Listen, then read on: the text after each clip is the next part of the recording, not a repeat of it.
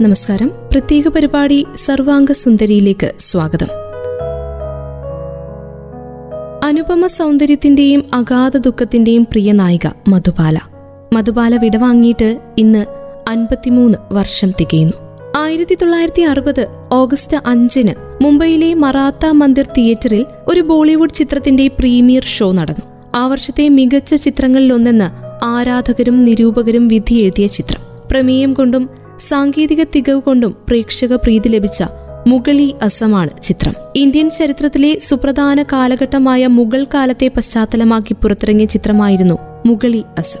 K ആസിഫിന്റെ സംവിധാനത്തിൽ പൃഥ്വിരാജ് കപൂർ ദിലീപ് കുമാർ മധുബാല ദുർഗാ ഗോട്ടെ എന്നിവരാണ് പ്രധാന വേഷങ്ങളിലെത്തിയത്. പൃഥ്വിരാജ് കപൂർ അക്ബറായി മികച്ച പ്രകടനം കാഴ്ചവെച്ചപ്പോൾ മകനായ സലീമായി എത്തിയത് ബോളിവുഡിന്റെ എക്കാലത്തെയും പ്രിയ നടൻ ദിലീപ് കുമാർ. സലീമിന്റെ കാമുകിയായ അനാർക്കലിയെ വെള്ളിത്തിരയിൽ അവിസ്മരണീയമാക്കിയത് എല്ലാവർക്കും എന്നും പ്രിയപ്പെട്ട നടി മധുബാല.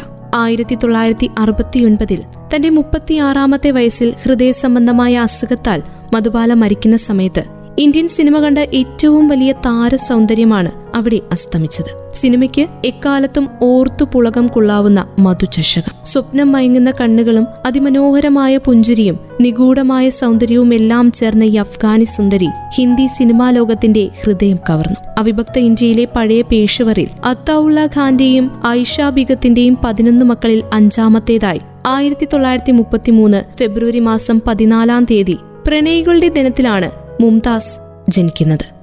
മുംതാസ് ബീഗം ജെഹാൻ ദെഹൽവി എന്നായിരുന്നു പേര്. ജീവിതം നിറയെ പിന്നീട് ധാരാളം പ്രണയവർണങ്ങൾ ഇടകലർന്നു മുംതാസിന്റെ.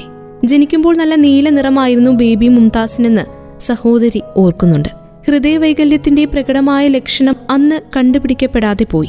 കണ്ണാടിക്ക് മുന്നിൽ പോസ് ചെയ്ത് നൃത്തം ചവിട്ടുന്ന മുംതാസ് എന്ന മധുബാല സിനിമയിൽ അഭിനയിക്കണമെന്ന് പറഞ്ഞ് എന്നും പിതാവിനെ ശല്യപ്പെടുത്താറുണ്ടായിരുന്നു. മുൻകോപിയായിരുന്നു മുംതാസിന്റെ പിതാവ്. അതുകൊണ്ട് തന്നെ ഇംപീരിയൽ ടുബാക്കോ കമ്പനിയിലെ ബ്രിട്ടീഷ് വ്യവസ്ഥകളുമായി കലഹിച്ച അദ്ദേഹത്തിന്റെ ജോലി നഷ്ടമായി.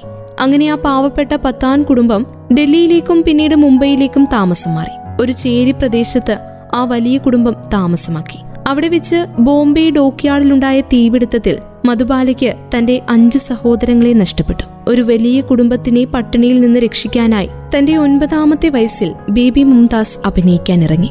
പൂക്കൾ നിറഞ്ഞ ഫ്രോക്കുമിട്ട് മെഹബൂബ് സ്റ്റുഡിയോ പരിസരങ്ങളിൽ പിതാവുമൊത്ത് അവസരങ്ങൾ തേടിയിറങ്ങിയ അവൾ ബോംബെ ടാക്കീസ് ഫിലിം സ്റ്റുഡിയോയുടെ സ്ഥാപകരിൽ ഒരാളായ ദേവിക റാണിയുടെ കണ്ണിൽ പെടുക തന്നെ ചെയ്തു. അങ്ങനെ അവൾക്ക് മധുബാല എന്ന പേരിട്ടതും ദേവിക റാണിയാണ്. ബാലതാരമായി അഭിനയിച്ച ബസന്ത് ബോക്സ് ഓഫീസിൽ ഹിറ്റായതോടെ ബേബി മുംതാസ് ഹിന്ദി സിനിമയുടെ അവിഭാജ്യ ഘടകമായി. കിദാർ ശർമ്മയുടെ നീൽകമലിൽ പതിനാലാം വയസ്സിൽ രാജ് കപൂറിന്റെ നായികയായതോടെ മധുബാലയ്ക്ക് പിന്നീട് തിരിഞ്ഞു നോക്കേണ്ടി വന്നിട്ടില്ല. കമൽ അമ്രോഹിയുടെ മഹൽ എന്ന പുനർജന്മത്തിന്റെ കഥ പറയുന്ന സിനിമ വൻ വിജയമായി. അതോടെ രണ്ട് അപൂർവ താരങ്ങളുടെ ഉദയമാണ് ഉണ്ടായത്. മധുബാലയും ലതാ മങ്കേഷ്കറും. ഒരിക്കലും ടൈപ്പ് ചെയ്യപ്പെടാത്ത അഭിനയ ചാതുര്യമായിരുന്നു അവരുടേത്. സാമൂഹിക നാടകങ്ങളിലും കോമഡി റോളുകളിലും റൊമാന്റിക് മൂവികളിലുമെല്ലാം മത്സരിച്ച് മത്സരിച്ച് അഭിനയിച്ചു. അപാരമായ ടൈമിംഗ് കൊണ്ട് സഹനടീനടന്മാരെ ഞെട്ടിച്ചു. പക്ഷേ സൗന്ദര്യം എല്ലായ്പ്പോഴും അഭിനയത്തെ കടത്തിവിട്ടി. അതുകൊണ്ട് തന്നെ പുരസ്കാരങ്ങൾ അവരെ തേടിയെത്തിയില്ല. സൗന്ദര്യം അഭിനയത്തെ മൂടിവെച്ചുവെന്ന് ലഭിക്കാതെ പോയ പല അവാർഡുകളും പിൽക്കാലത്ത് മധുബാലയുടെ മുഖത്തു നോക്കി പറഞ്ഞു.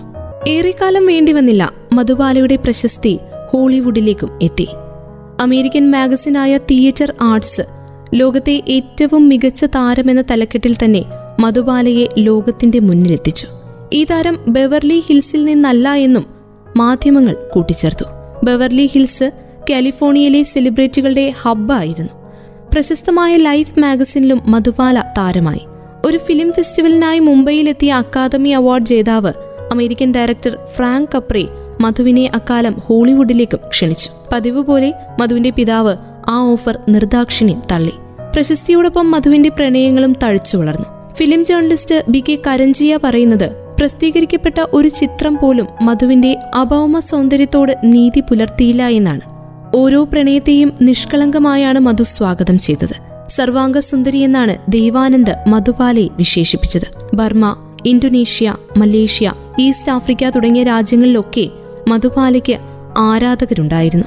ഗ്രീസിലെ ആരാധകർ മധുപാലയ്ക്കായി ഒരു ഗാനവും ചിട്ടപ്പെടുത്തി. സെറ്റുകൾക്ക് പുറത്ത് മധുപാലയെ ഒരു നോക്ക് കാണുവാനായി ജനം ആർത്തിരമ്പി. കൽക്കത്തയുടെ അധോലോകത്തിന്റെ കഥ പറയുന്ന ഹൗറ ബ്രിഡ്ജിലെ ആംഗ്ലോ ഇന്ത്യൻ ബാർ ഡാൻസർ എഡ്നയായി ആഷാ ഭോസ്ലയുടെ ത്രസിപ്പിക്കുന്ന ശബ്ദത്തിൽ ആയിയെ മെഹർബാൻ എന്ന് മാതകമായി ചുവടുവെച്ച് മധുപാല എത്തിയപ്പോൾ ആരാധകർ തിയേറ്ററുകളിൽ അലറി വിളിച്ചു. ജ്വരം പോലെ അവൾ അവരുടെ സിരകളിലേക്ക് വ്യാപിച്ചു. ഹൗറ ബ്രിഡ്ജിൽ തന്റെ ഇറക്കി വെട്ടിയ ബ്ലൗസുകളും ശരീരത്തോട് ഒട്ടിക്കിടക്കുന്ന വെസ്റ്റേൺ സ്പർശമുള്ള ഗൗണുകളും കൊണ്ട് അവർ ഫാഷൻ ലോകത്ത് ചൂടൻ ചർച്ചകൾക്ക് കളമൊരുക്കി. അനിതര സാധാരണവും അനായാസവുമായ അഭിനയ ശൈലിയായിരുന്നു മധുവിന്റേത് മലാഡിലെ പശുത്തൊഴുത്തിന് സമാനമായ താമസ സ്ഥലത്ത് നിന്ന് അന്തേരിയിലെ ഫ്ളാറ്റിലേക്കും പിന്നീട് കൈവന്ന സ്വർഗതുല്യമായ സൗഭാഗ്യങ്ങളിലേക്കുമുള്ള ആ യാത്രകൾക്ക് പിന്നിൽ മധുവിന്റെ കഠിനാധ്വാനമുണ്ടായിരുന്നു. അർപ്പണബുദ്ധിയും അച്ചടക്കവും തികഞ്ഞ അങ്ങേയറ്റം പ്രൊഫഷണലായിരുന്നു അവർ. ആദ്യകാലങ്ങളിൽ മലാഡിൽ നിന്ന് ദാദറിലേക്കുള്ള ലോക്കൽ ട്രെയിനിൽ യാത്ര ചെയ്ത് ഷൂട്ടിങ്ങിനെത്തുകയും ഭക്ഷണം പോലും യഥാസമയം കഴിക്കാതെ ഒരു യന്ത്രം പോലെ ഷൂട്ടിങ്ങിൽ മുഴുകുമായിരുന്നു അവർ.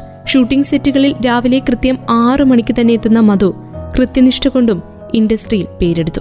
ഒരു സാധാ ആർട്ടിസ്റ്റായ കാലം മുതൽ ഹിന്ദി സിനിമയുടെ വീനസ് നക്ഷത്രമായപ്പോഴും ആ പതിവ് തെറ്റിയില്ല. ഒരിക്കൽ മുംബൈയിലെ കനത്ത വെള്ളപ്പൊക്ക സമയത്ത് രാവിലെ ആറു മണിക്ക് തന്നെ സ്റ്റുഡിയോയിലെത്തി അടഞ്ഞുകിടന്ന ഗേറ്റിൽ കാത്തുനിന്ന മധുവിനെ സിനിമാ ലോകം ഇന്നും ഓർക്കുന്നുണ്ട്. ഈ അച്ചടക്കത്തിന് പിന്നിൽ അങ്ങേയറ്റം കർക്കശക്കാരനായ പിതാവിന്റെ സ്വാധീനം തെളിഞ്ഞു കാണാം. മധുബാല ഒരു നിഗൂഢ സുന്ദരിയായി നിലനിൽക്കാനുള്ള പ്രധാന കാരണം പിതാവിന്റെ കാർക്കശ്യമായിരുന്നു. ആൾക്കൂട്ടത്തിൽ നിന്നും പൊതുചടങ്ങുകളിൽ നിന്നും അവർ അകന്നു നിന്നു. പിതാവ് അവരുടെ ജീവിതത്തെ എന്നും നിയന്ത്രിച്ചു നിർത്തി. ഷൂട്ടിംഗ് കഴിഞ്ഞ് കൃത്യം ഏഴ് മണിക്ക് തിരികെ വീട്ടിൽ കയറണമെന്ന ആജ്ഞ പോലും ശിരസ വഹിക്കപ്പെട്ടു. പ്രണയികളുടെ ദിനത്തിൽ ജനിച്ച മധു നിത്യപ്രണയിനി തന്നെയായിരുന്നു. പ്രശസ്തിയുടെ മണ്ഡലത്തിൽ സൂര്യനെ പോലെ ഉദിച്ചുയരും. പക്ഷേ ആത്മശാന്തിയും ആയുസ്സും കുറയുമെന്ന് മധുവിനെക്കുറിച്ച് ഒരു സൂഫി സന്യാസി പ്രവചിച്ചതാണ്. അത് അതേപോലെ വന്നു. പ്രണയവും വിവാദവും കൊണ്ട് ഗോസിപ്പ് കോളങ്ങളിലെ നിറസാന്നിധ്യമായിരുന്നു അഭിനയ കാലഘട്ടങ്ങളിൽ മധുബാല. തന്റെ സൗന്ദര്യത്തെപ്പറ്റി പൂർണമായും അവർ ബോധവതിയായിരുന്നു. ഓരോ പ്രണയ തകർച്ചയെയും പുതിയ പ്രണയം കൊണ്ട് അവർ നേരിട്ടു. വളരെ നിഷ്കളങ്കമായിരുന്നു അവരുടെ ഓരോ പ്രണയങ്ങളും. തന്റെ പതിനെട്ടാമത്തെ വയസ്സിൽ തരാന എന്ന മൂവിയുടെ സെറ്റിൽ ഒരു പിടി റോസാ പുഷ്പങ്ങളും ഒരു ഉർദു കവിതയുമായി തന്റെ ഹെയർ ഡ്രസ്സറിനെ നായകൻ ദിലീപ് കുമാറിന്റെ അടുത്തേക്ക് വിടുമ്പോൾ അതേ പുഷ്പങ്ങൾ മധു സഹനടനായ പ്രേംനാഥിനും ആദ്യമേ കൊടുത്തിട്ടുണ്ടായിരുന്നു. ദിലീപ് കുമാർ അത് ഹൃദയം കൊണ്ട് സ്വീകരിച്ചു. അവരിരുവരുടെയും പ്രണയം മുന്നേറുന്നത് കണ്ട് പ്രേംനാഥ് വളരെ പെട്ടെന്ന് തന്നെ ആ ബന്ധത്തിൽ നിന്ന് പിന്മാറുകയും ചെയ്തു.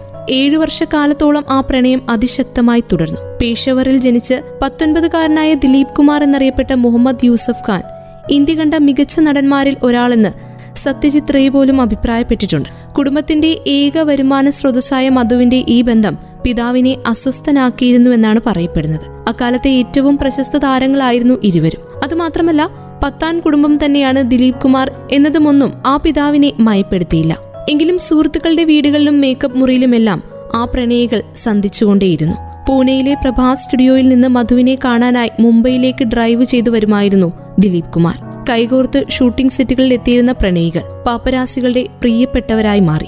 അൻപതുകളുടെ ആദ്യം മധുബാലയുടെ സുവർണ ദിനങ്ങളായിരുന്നു. യൂസഫ് എന്ന പേര് പോലും അവരുടെ കവിൾത്തടങ്ങൾ ചുവപ്പിച്ചു. പ്രണയത്തിന്റെ മാസ്മരികമായ ആനന്ദത്തിൽ അവർ പൂർണമായും ലയിച്ചു. ഖദീജ അക്ബറിന്റെ I want to live the story of Madhubala എന്ന ആത്മകഥാംശമുള്ള പുസ്തകത്തിൽ ഇങ്ങനെ പറയുന്നുണ്ട്. അതീവ വികാരവതിയായിരുന്നു അവർ. പ്രണയത്തിന്റെ കാൽപ്പനികമായ ലോകത്തിൽ സ്വന്തം കൈപ്പടയിൽ എഴുതിയ ഉറുദു കവിതകളും ചുവന്ന പനിനീർ പുഷ്പങ്ങളുമായി എന്നും കാത്തിരുന്നവൾ. മധുബാലയ്ക്ക് ഡയറിക്കുറിപ്പുകൾ എഴുതുന്ന ശീലമുണ്ടായിരുന്നു. നീലരാത്രികളിൽ നേർത്ത വിരികൾ പാറിപ്പറക്കുന്ന ശയ്യാഗ്രഹത്തിൽ ആ സുന്ദരിയുടെ പ്രണയങ്ങളുടെ നീണ്ട കുറിപ്പുകൾ ഡയറികളിൽ നിറഞ്ഞൊഴുകി. സുൽഫിക്കർ അലി ബൂട്ടോയും മധുപാലയെ പ്രണയിച്ചവരിൽ പെടുന്നു. ബാന്ദ്രയിലെ കൊട്ടാര സദൃശ്യമായ വീട്ടിൽ നിന്ന് മധുവിനെ കാണാനായി മാത്രം മുഗളി അസമിന്റെ സെറ്റിലെ സ്ഥിരം സന്ദർശകനായിരുന്നു അദ്ദേഹം.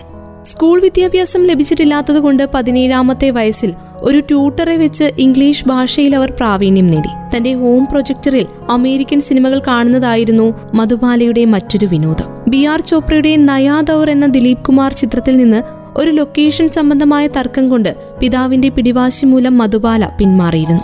ഭോപ്പാലിൽ വെച്ച് ഔട്ട്ഡോർ ഷൂട്ടിംഗിൽ ദിലീപ് കുമാറും മധുബാലയും കൂടുതൽ ഇടപഴകിയേക്കുമെന്ന് ആ പിതാവ് ഭയന്നു. ബി ആർ ചോപ്ര മധുവിനു പകരം വൈജയന്തിമാലയെ നിശ്ചയിച്ചു. ഇത് ആ പിതാവിനെ കോപിഷ്ഠനാക്കി. അങ്ങനെ ചോപ്ര മധുബാലയ്ക്കെതിരെ കോടതിയിലെത്തി. എന്നാൽ ദിലീപ് കുമാർ ചോപ്രയ്ക്ക് അനുകൂലമായി നിലകൊണ്ടു. മജിസ്ട്രേറ്റിന്റെ ചോദ്യങ്ങൾക്ക് ഇന്നും എന്നും അവൾ മരിക്കും വരെയും മധുപാലയെ സ്നേഹിക്കുന്നുവെന്ന് കോടതിയിൽ ദിലീപ് കുമാർ കൂട്ടിച്ചേർക്കുകയും ചെയ്തു. നീരണിഞ്ഞ മിഴികളുമായാണ് മധുപാല അന്നത് കേട്ടുനിന്നത്. ദിലീപ് കുമാർ ന്യായത്തിന്റെ പക്ഷത്തുനിന്ന് സംസാരിച്ചതാണെങ്കിലും കേസ് കോടതിക്ക് പുറത്തു തീർപ്പായെങ്കിലും ആ വിഖ്യാത പ്രണയബന്ധത്തിന് അതോടെ തിരശ്ശീല വീണു. തന്റെ പിതാവിനോട് ക്ഷമ പറയാൻ മധുപാല ആവശ്യപ്പെട്ടു. എന്നും അഭിമാനിയായിരുന്ന ദിലീപ് കുമാർ അത് ചെവിക്കൊണ്ടില്ല. ഒരിക്കൽ നിക്കാഹിനായി ഖാദിയുമായി മേക്കപ്പ് മുറിയിൽ കയറി ചെന്നിട്ട് പോലും മധു തന്റെ പിതാവിന്റെ വാക്കുകളെ ധിക്കരിക്കാൻ തയ്യാറായില്ല. അക്കാലം ഏതാണ്ട് എല്ലാ ദിവസങ്ങളിലും കണ്ണുനീരോടെ മധു ദിലീപ് കുമാറിനെ വിളിച്ചു. പിതാവിനെ ഉപേക്ഷിച്ച് എന്റെ കൂടെ വരുവെന്ന് അപേക്ഷിക്കൂ. പിതാവിനെ ആലിംഗനം ചെയ്യൂ. മാപ്പ് പറയൂ എന്ന സ്ഥിരമായ മറുപടിയായിരുന്നു അവർക്കുണ്ടായിരുന്നത്. മറുചോദ്യങ്ങളൊന്നുമില്ലാതെ അനുസരണ മാത്രം ശീലമുള്ള മധുബാലയുടെ ധൈര്യമില്ലായ്മ കാരണം ആ മനോഹരമായ പ്രണയബന്ധം ചീട്ടുകൊട്ടാരം പോലെ തകർന്നടിഞ്ഞു. അതോടെ മധുവിന്റെ ഏകാന്തമായ ജീവിതത്തിലെ ഏറ്റവും വലിയ സന്തോഷവും പ്രതീക്ഷയും നഷ്ടമായി. ദുഃഖം നിറഞ്ഞ കണ്ണുകളും ക്യാമറയ്ക്ക് മുന്നിൽ ചിരിക്കുന്ന ചുണ്ടുകളുമായി അവർ ജീവിച്ചു തുടങ്ങി അഭിനയിച്ചു തുടങ്ങി. രാവിലെ അഞ്ചു മണിക്ക് നടക്കാനിറങ്ങുന്ന മധുവിനെ കണ്ടാൽ ഒരു സ്വപ്നം പോലെ തോന്നുമായിരുന്നുവെന്ന് മധുബാലയുടെ അയൽക്കാരി പറയാറുണ്ട്. സമസ്ത വികാരങ്ങളും പ്രതിഫലിക്കുന്ന കണ്ണുകൾ. അതിസുന്ദരവും മാദകവുമായ പുഞ്ചിരി. ഒരു ചൈനീസ് കളിമൺ പ്രതിമ പോലെ തിളങ്ങുന്ന ശരീരം. ക്യാമറകളുടെ കണ്ണിലെ എന്നത്തെയും വിരുന്ന്. അവസാന ദിനങ്ങളിൽ അവർ മുഗളിയാസം ആവർത്തിച്ചാവർത്തിച്ച് കണ്ടു. ഉറുദു കവിതകൾ പാടി. പ്യാർ കിയാത്തോ ഡർനാക്യ എന്ന തന്റെ ജീവിതമായി വളരെയധികം ബന്ധമുള്ള പാട്ട് ഒരായിരം തവണ മധു കേട്ടു. ഇരുപത്തിരണ്ട് വർഷം നീണ്ട സിനിമാ ജീവിതത്തിൽ എഴുപത്തിനാല് സിനിമകളാണ് അവരുടേതായിട്ടുള്ള സംഭാവന. അതിൽ ധാരാളം ബ്ലോക്ക് ബസ്റ്ററുകൾ നൂറ്റിയഞ്ച് ഡിഗ്രി പനിയിൽ ഇടയ്ക്കിടെ ദിലീപ് കുമാറിനെ കാണണമെന്ന് പുലമ്പിക്കൊണ്ട് ആയിരത്തി തൊള്ളായിരത്തി അറുപത്തിയൊൻപത് ഫെബ്രുവരി ഇരുപത്തിമൂന്നിലെ രാത്രി മധുബാല മരിച്ചു. തന്റെ മുപ്പത്തിയാറാം പിറന്നാൾ കഴിഞ്ഞ് ഒൻപത് ദിവസം പിന്നിട്ട ആ രാത്രിയിൽ. പ്രിയതാരം മധുബാലയുടെ ഓർമ്മകൾക്ക് മുന്നിൽ പൂക്കളർപ്പിച്ചുകൊണ്ട് പ്രത്യേക പരിപാടി പൂർണമാകുന്നു. ഇത്രയും സമയം കൂടെയുണ്ടായിരുന്നത് ഞാൻ കല്യാണി. തുടർന്നും കേട്ടുകൊണ്ടേയിരിക്കും radio Mangalam ninety one point two. നാടിനൊപ്പം നീരിനൊപ്പം.